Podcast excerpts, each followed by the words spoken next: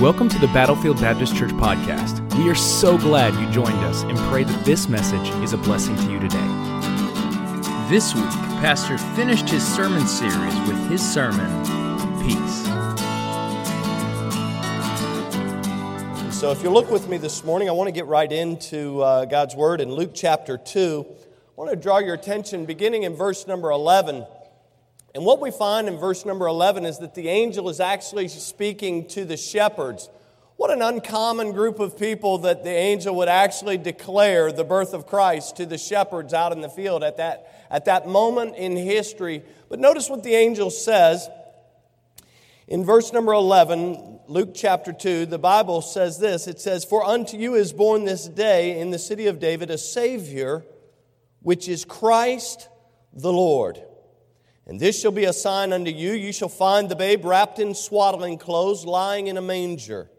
And suddenly there was with the angel a multitude of the heavenly host, praising God and saying, Glory to God in the highest, and on earth peace, goodwill toward men. Let's pray. Father, we thank you for your love. We thank you for the gift of life that we have today to gather together to celebrate the real reason for Christmas. God, we thank you for your many blessings over this past year, and certainly we are grateful for your hand of mercy, first and foremost, in your hand of grace that has been upon our lives this year. God, I pray that as we look in your word this morning, that certainly we might be reminded of another one of your incredible, incredible gifts that you have given to us through Christ Jesus. Father, I pray that you be with each family, each individual represented here this morning. God, that you might draw our hearts and our minds close to Thee during this special time of year. God, that we might not look for our happiness or joy under a tree, but God, that we might look to the one who provided ultimate joy and happiness by dying on a tree. Father, we love you. We look forward to what you're going to do. Certainly, God, as always, we ask that if there's someone in this room that has never trusted Christ as their Lord and Savior, God, that today might be the day that they do that. God will ask this in the precious name of your Son and for his sake. Amen and amen.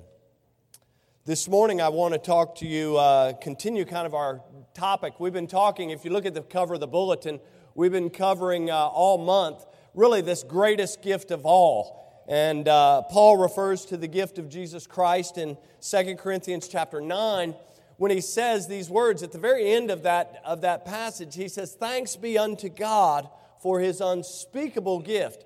And so this month we've been talking about the greatest gift of all that can only be found in Jesus Christ.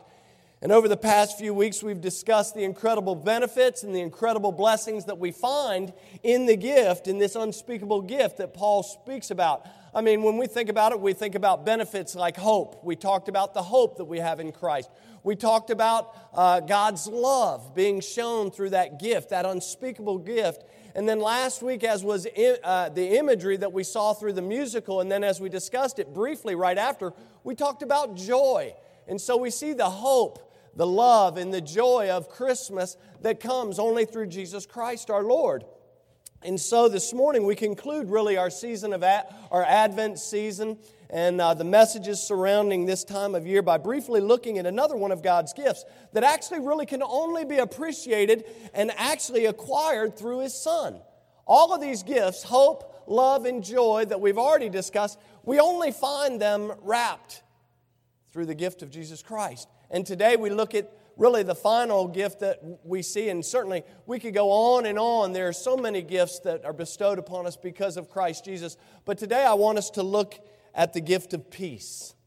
The gift of peace. When we think about that night of nights when Christ came into the world, he came as the peacemaker. Some, some fun facts. I said this yesterday, and my son uh, was listening, and I, later on in the day, he said, Some fun facts for you. I said, You've been listening to dad's message. And uh, some fun facts for you when we think about peace. Actually, peace appears in Scripture over 400 times. I think it's pretty important. 400 times the Bible references this idea of peace. In the Old Testament, the word shalom is used, and it refers to this. It actually refers to the state of wholeness or harmony that is intended to resonate in every and all relationships. Actually, the word peace comes from a root word that actually denotes this it denotes the completion or wholeness in which the general meaning carries the idea of unity and a restored relationship. Hold on. So, peace is not going to be found in your paycheck. Peace is not going to be found in all the material things that we could ever hope to acquire. The Bible is saying when it speaks of shalom, this type of peace in the Old Testament, it is denoting a peace that only comes through this idea of unity when a relationship is restored. And yet we find our peace right here in Scripture when the angel said, Glory to God in the highest, and on earth peace, goodwill toward men. It's interesting to note that the word peace also conveys a wide range of nuances, including these words, but not limited to these words fulfillment, maturity, harmony, tranquility, security, well being, friendship, agreement, and yes, even success. In fact, if you look at the New Testament and we study the word that's used in the New Testament for peace, it refers to one's prosperity, one's quietness, and yes, mom and dads, it actually refers to one's rest. Who needs a little rest on Christmas Eve? Has anybody had, uh, my wife deemed this, I, have never heard of this, it's called a rap, wrapping palooza. I never heard of a wrapping palooza until yesterday I saw her at a table when I got home. It was a wrapping palooza. I didn't know that was a thing, but I guess it is. I think my wife needs some rest. She needs some peace. Author uh, J. Oswald Sanders actually said it this way He said, Peace is not the absence of trouble, but the presence of God. Someone else put it like this They said, Peace is a right relationship with God that leads to a right relationship with self, and it guides you and I in a right relationship with other people. It's kind of hard to have peace with others when you're not at peace with yourself or at peace with God. And so we see this peace all throughout Scripture. I think about Galatians chapter 5. If you have that, show Galatians chapter 5, verse 22 and 23. See, because what we see is the Bible says, but the fruit of the Spirit is love. We talked about love this month. It's joy. We talked about joy, peace, long suffering, gentleness, goodness, faith, meekness, temperance. Against such there is no law. In other words, what the Bible is saying is that peace is the result and fruit of righteousness. Without Christ, there is no peace. Without Christ coming into the world, there could be no peace. But I began to ask myself this question why? Why was it necessary why was it necessary for God to send peace, and how did He go about sending it? I mean, the real easy answer at Christmas time is hey, duh. How did He send it? He sent peace through Jesus Christ. You just read that. But let's look at it biblically a little bit deeper. In verse number 14 of this text that we just read, notice what the scripture says again in Luke 2 14. It says, Glory to God in the highest, and on earth peace, goodwill toward men. When I think about the peace of Christ coming into the world, the Bible is speaking of the peace of recon- excuse me, of reconciliation. In fact, in the side of my Bible, I have it written. I, I, I don't know about you. I write little notes to myself in, in my personal study Bible, uh, and it's really not a study Bible with a, with a lot of helps or anything like that, but this is the Bible that I use. And in fact, uh, it's becoming problematic for me because it's harder and harder for me to read because the print is so small. Uh, but in the side of my Bible, I've got a little note right here that says, Harmony had come to the earth. That's what we're talking about. When the Christ child came to the earth, peace had come, the peace of reconciliation, harmony had come to the earth. Travis actually read Isaiah 9 6 a little bit earlier, and the Bible says there again, this is all speaking about how. How did peace come? How did peace come? It came through Christ. Isaiah 9 6 prophesies about this when it says this For unto us a child is born, and unto us a son is given, and the government shall be upon his shoulder, and his name shall be called Wonderful, Counselor the mighty God, the everlasting Father, the Prince of Peace. Other Old Testament passages speak of peace as well. In Zechariah, the end of Zechariah 9:10, the Bible tells us that he, speaking of Jesus Christ, shall speak peace unto the heathen, and his dominion shall be from sea to sea and from river even to the ends of the earth. I was reading the classic passage in Micah chapter 5. And you know, after Micah prophesies about where Christ will be born, and he talks about Bethlehem Ephratah, he speaks about the location of Christ's birth, where he would be born. If you keep on reading, a lot of people like to read Micah chapter 5, verse 2, but I would encourage you to read all of Micah. I would encourage you to read all of the Bible. But if you start in verse number one and make your way to verse number five, what you find is pretty interesting in verse number four and five. Because the Bible says this it says, He shall speak peace uh, unto the heathen in Zechariah. In Micah 5 4, it says this, And he shall stand and feed in the strength of the Lord, in the majesty of the name of the Lord his God, and they shall abide. For now shall he be great unto the ends of the earth. And the very beginning of verse number 5 says this, And this man, this is speaking of Christ, shall be the peace he shall be the peace. When he comes, he shall be the peace. And certainly, he is the only one that we can find peace in. The how can further be seen. The how did God send peace can further be seen in other passages. You think about Matthew chapter 1 and Luke chapter 1, when the angel Gabriel he lets Mary and Joseph in on God's plan. Can you imagine him letting Mary know that she is going to conceive a child, but it's not going to be conceived in the normal means? This child's going to be conceived of the Holy Ghost. Are you kidding me? And then to make things even more interesting, the angel goes to Joseph while he's, he's thinking on these things. He falls asleep. The angel says, Hey, don't fear to take Mary unto thee as thy wife, because that child that's conceived in her is conceived of the Holy Ghost. And she shall bring forth a son. Notice the Bible talks about bringing forth this son, and his name shall be called uh, Emmanuel and you call him Jesus, and on and on. In Galatians chapter 4, we've read this passage over and over this month. Talks about when the fullness of time had come, God sent forth his son, born of a woman.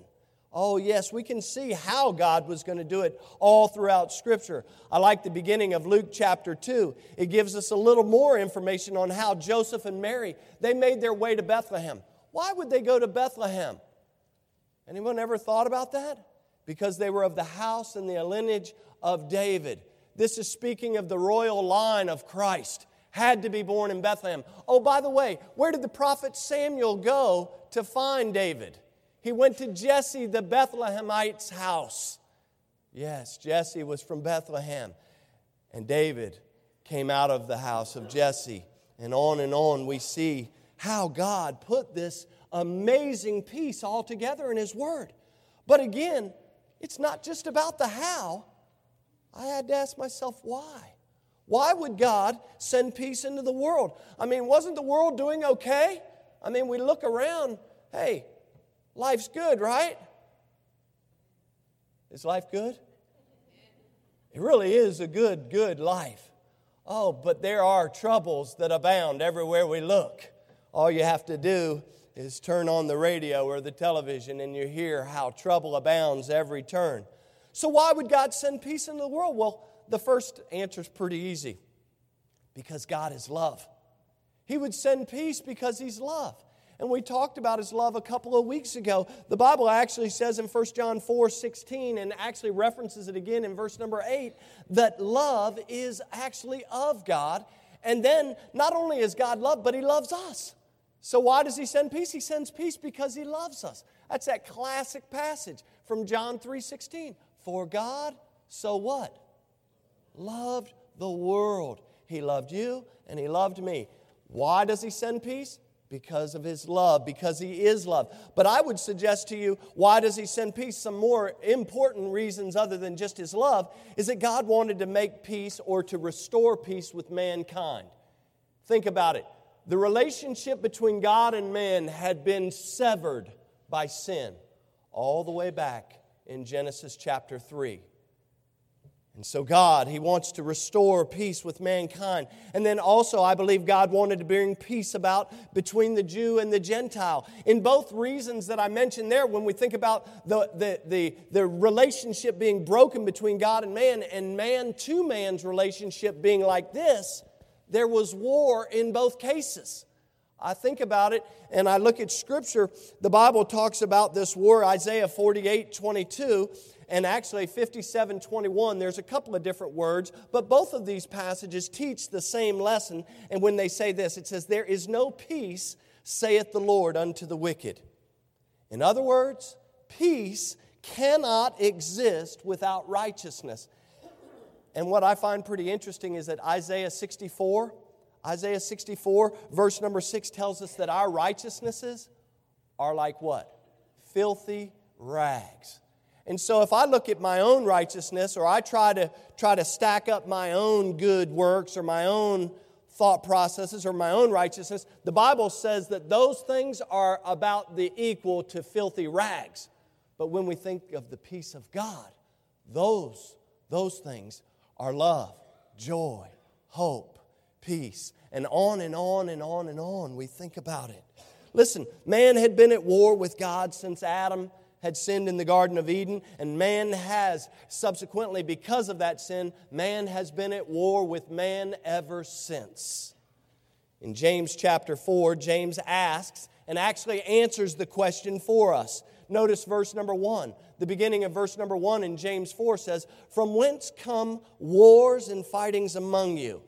And what you'll find in these following few verses is that James, he actually mentions three wars that actually keep you and I from experiencing peace. The first war is the war with one another, which is what I just referenced. Man has always been at war with man since the fall of man. And notice what he says in the beginning. He says, Wars and fightings among you. He says, You're at war with one another. But notice he goes on. He says, You're at war with yourself. Look at the end of verse 1. He says, From whence come wars and fightings among you? Come they not hence, even of your lust that war in your members? That's something that takes place inside each and every one of us. And then, if you read on in verses 2 to 4, James says, Hey, not only are you at war with one another, not only is there a war raging inside of yourself, there's a war raging with God. Notice the Bible says, You lust and have not ye kill and desire to have and cannot obtain. He says, You fight and war. Yet ye have not because ye ask not. Ye ask and receive not because ye ask amiss, that ye may consume it upon your lust. Ye adulterers and adulteresses, know ye not that friendship of the world is enmity? Enmity is a pretty important word, and it speaks of our hostility, our opposition, our hatred. It's a type of warfare that you and I have against God. James says, you know not the friendship of the world is enmity with God. And then he says these words. He says, Whosoever therefore will be a friend of the world is what? The enemy of God. Speaking of the war with God. Oh, in Romans Road that we like to quote when we're trying to tell somebody that they need to be saved, we always pull out Romans 5 8 that says, But God commendeth his love towards us in that while we were yet sinners, Christ died for us. Well, that passage where it says, In that while we were yet sinners, is speaking of the war that we had with Christ before he came in. But I want to suggest to you that we need to be careful. We need to be careful when we talk about this peace of God, this peace that God sent into the world, because you see, Jesus came from heaven to earth. Yes, he came to author and to establish peace, but it does not mean that everyone has it. Hence the reason we're at war with one another. You see, you walk out of this room without Christ, you're going to be at war still with other people. What's difficult for me to see as a pastor is that Christians who say they have the peace of God ruling and reigning in their life at war with one another.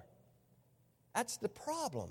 That's the problem that I see. It's a conundrum. And quite frankly, I think that's a big reason why others who do not have a relationship with Jesus Christ want nothing to do with Jesus Christ because they see Christians arguing, fussing, and fighting with one another. And they say, hold on, You guys are talking about the love, the joy, the hope, and the peace that you have in Christ, and you guys can't even get along with yourself.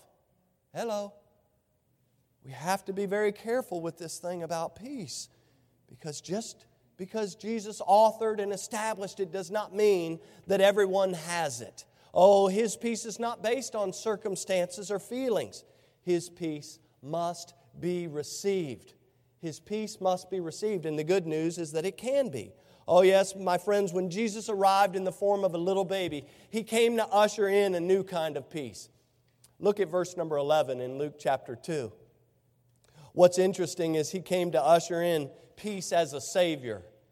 He came to usher in peace as the Messiah. He came to usher in peace as Christ the Lord. Look back with me at verse number 11. Notice what the angel says again. The angel says to the shepherds, He says, For unto you is born this day in the city of David, stop right here, a Savior Notice the first title that he gives the child, the Christ child. He says, Unto you is born, first and foremost, a Savior. If you have ever sinned against God, guess what? You need a Savior. Is anybody in here, and please don't raise your hand, eh, I mean, if, unless you really are without sin, if you're without sin, you don't need a Savior. But for the rest of us, we need a Savior. Believe me, I needed a Savior bad. My wife says, Yes, you did. Listen, we need a Savior. If we've sinned, we need a Savior. In Matthew chapter 1, verse 21 the angel gabriel tells joseph that speaking of jesus and he shall be he shall bring forth a son speaking of mary and thou shalt call his name jesus. Now why would the angel say you shall call his name jesus? He finishes it up by saying this for he shall save his people from their sins. See so the angel declares to the shepherds the same message that he declares to Joseph in a dream. He says, Hey, you're going to call his name Jesus because he's going to save his people from their sins. And then the angel goes and speaks in a different, uh, at a different point and speaks to the shepherds and says, Listen, uh, for unto you is born this day in the city of David a Savior. Oh, yes, think about it. If someone sins against you, who has the power and ability to forgive that sin? You. If somebody sins against me, I have the power and the ability to say, You're forgiven. Or, which I, I'm afraid happens more than often, I say I forgive, but then I hold a little grudge. I hold a little bit of that, I hold a little bit of that forgiveness back because I don't want to forget how you wronged me, how you did something against me. See, when somebody sins against us, we have the only ability and power to forgive that person. The same is true when we think about sinning against God. The only one who can forgive sin against God is God Himself. And since the Bible says that all have sinned and come short of the glory of God, my guess is that we all need a Savior. And what wonderful news that night when the angel said, For unto you is born this day in the city of David a Savior. Notice also, he not only came to save sinners, but notice what else. He says, Unto you is born this day in the city of David a Savior. Notice the next word, next title, which is what? Christ. Christ is the English word for the Greek word Christos. And it actually means anointed or anointed one and refers to, guess what? Here comes the Messiah. The anointed one, the Christ, Christos, is actually speaking of the Messiah, the long awaited, the long proclaimed Messiah. I think about John. You remember John the Baptist, right? And there in John chapter 1, he points over and he says, Look, behold, the Lamb of God that taketh away what? The sin of the world. Do you remember what Andrew does? You remember what Andrew does immediately? What's the first thing Andrew does? Look down. In fact, guys, if you'll put up Luke chapter 1, verse 41, notice what Andrew does. The very first thing he does, the Bible says, He first findeth his own brother Simon and saith unto him, We have found who? The Messiah, which is being interpreted the Christ. The long predicted, long awaited prophet, priest, and king had come into the world through a tiny little baby, the Christ child. Oh, what a wonderful thought to think that when the angel declared to those shepherds on that night of nights, For unto you is born in the city of David a Savior. Oh, which is Christ. And then notice the last title the angel ascribes to this little tiny baby. He says, which is Christ what? The Lord. See, a lot of people are looking for a Savior. Nobody really wants a Lord. Well, I, I, in fact, I read an article not too long ago where they're actually coming up with a new Bible translation and they're going to take out every reference to where it says Lord. I, I want to encourage you don't buy that translation. If you take away the description of Jesus Christ as Lord, you have a problem. And yet, we would agree with that statement, but sometimes we're not really keen on letting Jesus Christ, the Savior, the Christ, be our Lord.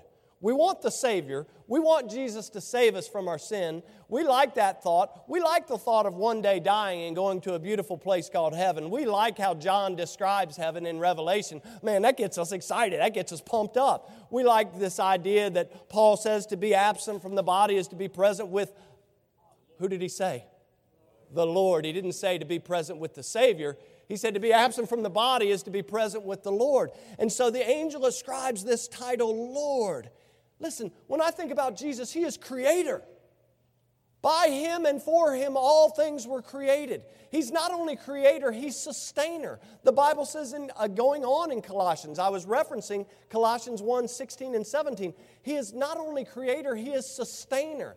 It says, by Him all things consist. He holds it all together. And so when I think of Christ as creator, sustainer, and ruler, I mean, if you're in Luke 2, flip over one page. Notice what the angel says here.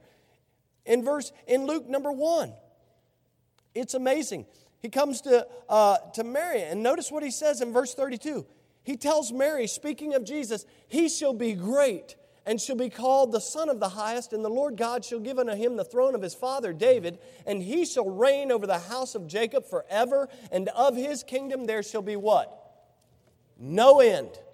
It ain't going to ever stop. He is creator, He is sustainer, He is ruler forever and ever and ever. And as Travis read, He is the mighty God, He's the everlasting Father, He's the Prince of Peace. Oh my goodness. Oh, praise the name of Jesus. When I think about Jesus on Christmas Eve as my Savior, as my Christ, as my Lord, listen, I can rejoice because the guilt of the past is forgiven. The, the trains or trials of the present are overcome, and our destiny in the future is secured and guaranteed eternally. It is guaranteed. I like a Savior who guarantees things. You know, I've. Uh, I've had the occasion to be in and deal with people in business all my life. And uh, sometimes businessmen and businesswomen, they promise one thing and deliver another thing. You know? They say, oh, yeah, I'll do it. Pay me the, pay me the freight on that puppy and, and I'll do it. Now, how about you do it and then we'll pay you the freight? That's a, that's a different conversation, but it's the way our world is headed over the years. I'm so glad that Christ, when He came into the world, He came to seek and to save that which was lost. I'm so glad that He came to be a minister, not to be ministered unto, but to minister. I'm so glad that when He said, It is finished, that's exactly what He meant. Oh, listen, yes, the guilt of the past is gone, forgiven, removed. The trials of our present can be overcome because of Christ and our destiny in the future is guaranteed, it's secured eternally. Listen, all I can say, folks, is that if we lack peace, it's not God's fault. If you lack peace this morning, it's not God's fault because here's what I see in Scripture. He actually planned the gift of peace for you and I specifically. He actually, before the foundation of the world, planned, he knew what Adam would do.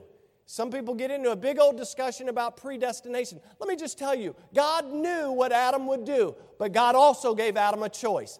And this morning, God knows what you will do with this message.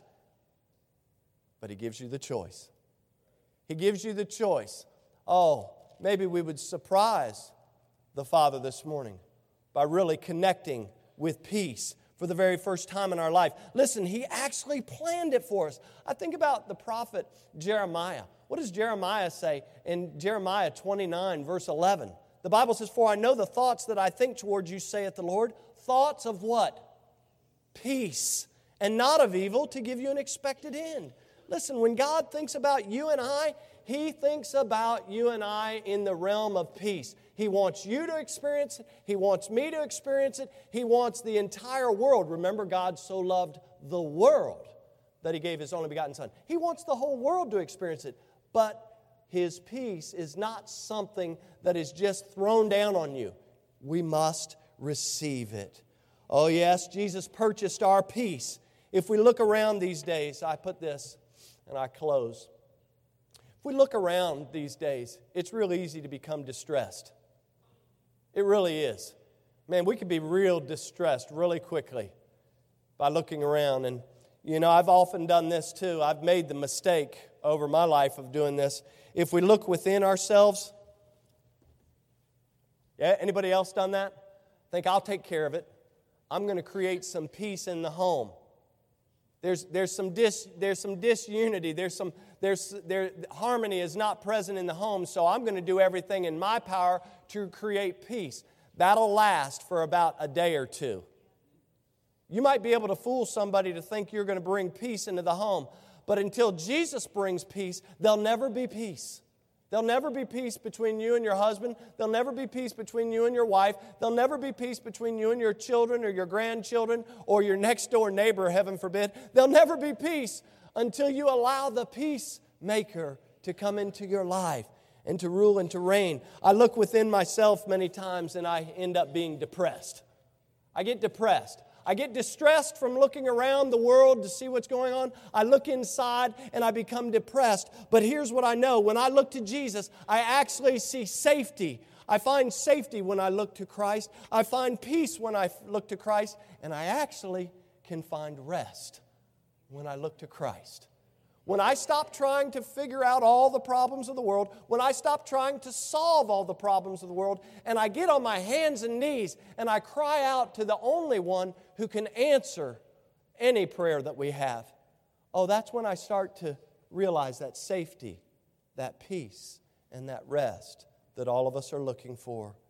Oh, this morning I say to those that are without peace, God's offer of peace is still available to you, but you must receive the Lord Jesus Christ as your Savior, as your Christ, and as your Lord today. But those who lack peace, you say, Well, I'm, I'm saved, I trusted Christ 20 years ago. How's the peace going for you, sir? How's peace going for you, ma'am? Do you have peace this morning? Have you experienced peace? Because, see, if you want peace to fill your life, then God is going to have to rule your life. If you want peace to fill your life, then you're going to have to allow the Lord Jesus Christ to rule your life. Oh, I like this. A lot of people say, man, Christ reigns, Christ reigns. And we sing and we lift up holy hands. Christ reigns. Oh, man, Jesus is so good and so good. But does he rule in your life? Is he the Lord of your life? See, because if he is Lord of your life, then you're going to be able to experience the peace that was intended for you to experience that night of nights when the angels declared, Oh, for unto you is born this day in the city of David a Savior, which is Christ the Lord. I was thinking about Sabrina. I, I, don't know why I was thinking about Sabrina the other day when I was writing this. And, and I think, Jared, you might have made a slide. Is it up there? If you guys throw this last thing up and then I'm going to pray, notice what it says No God no peace. But the alternative is no God, no peace. No God, no peace. But if we know God, that is when we'll begin to really know and experience peace. Would you pray with me? Thank you so much for listening. For more information about our ministry, please go to battlefieldbaptist.org or follow us on Facebook or Twitter. See you next time.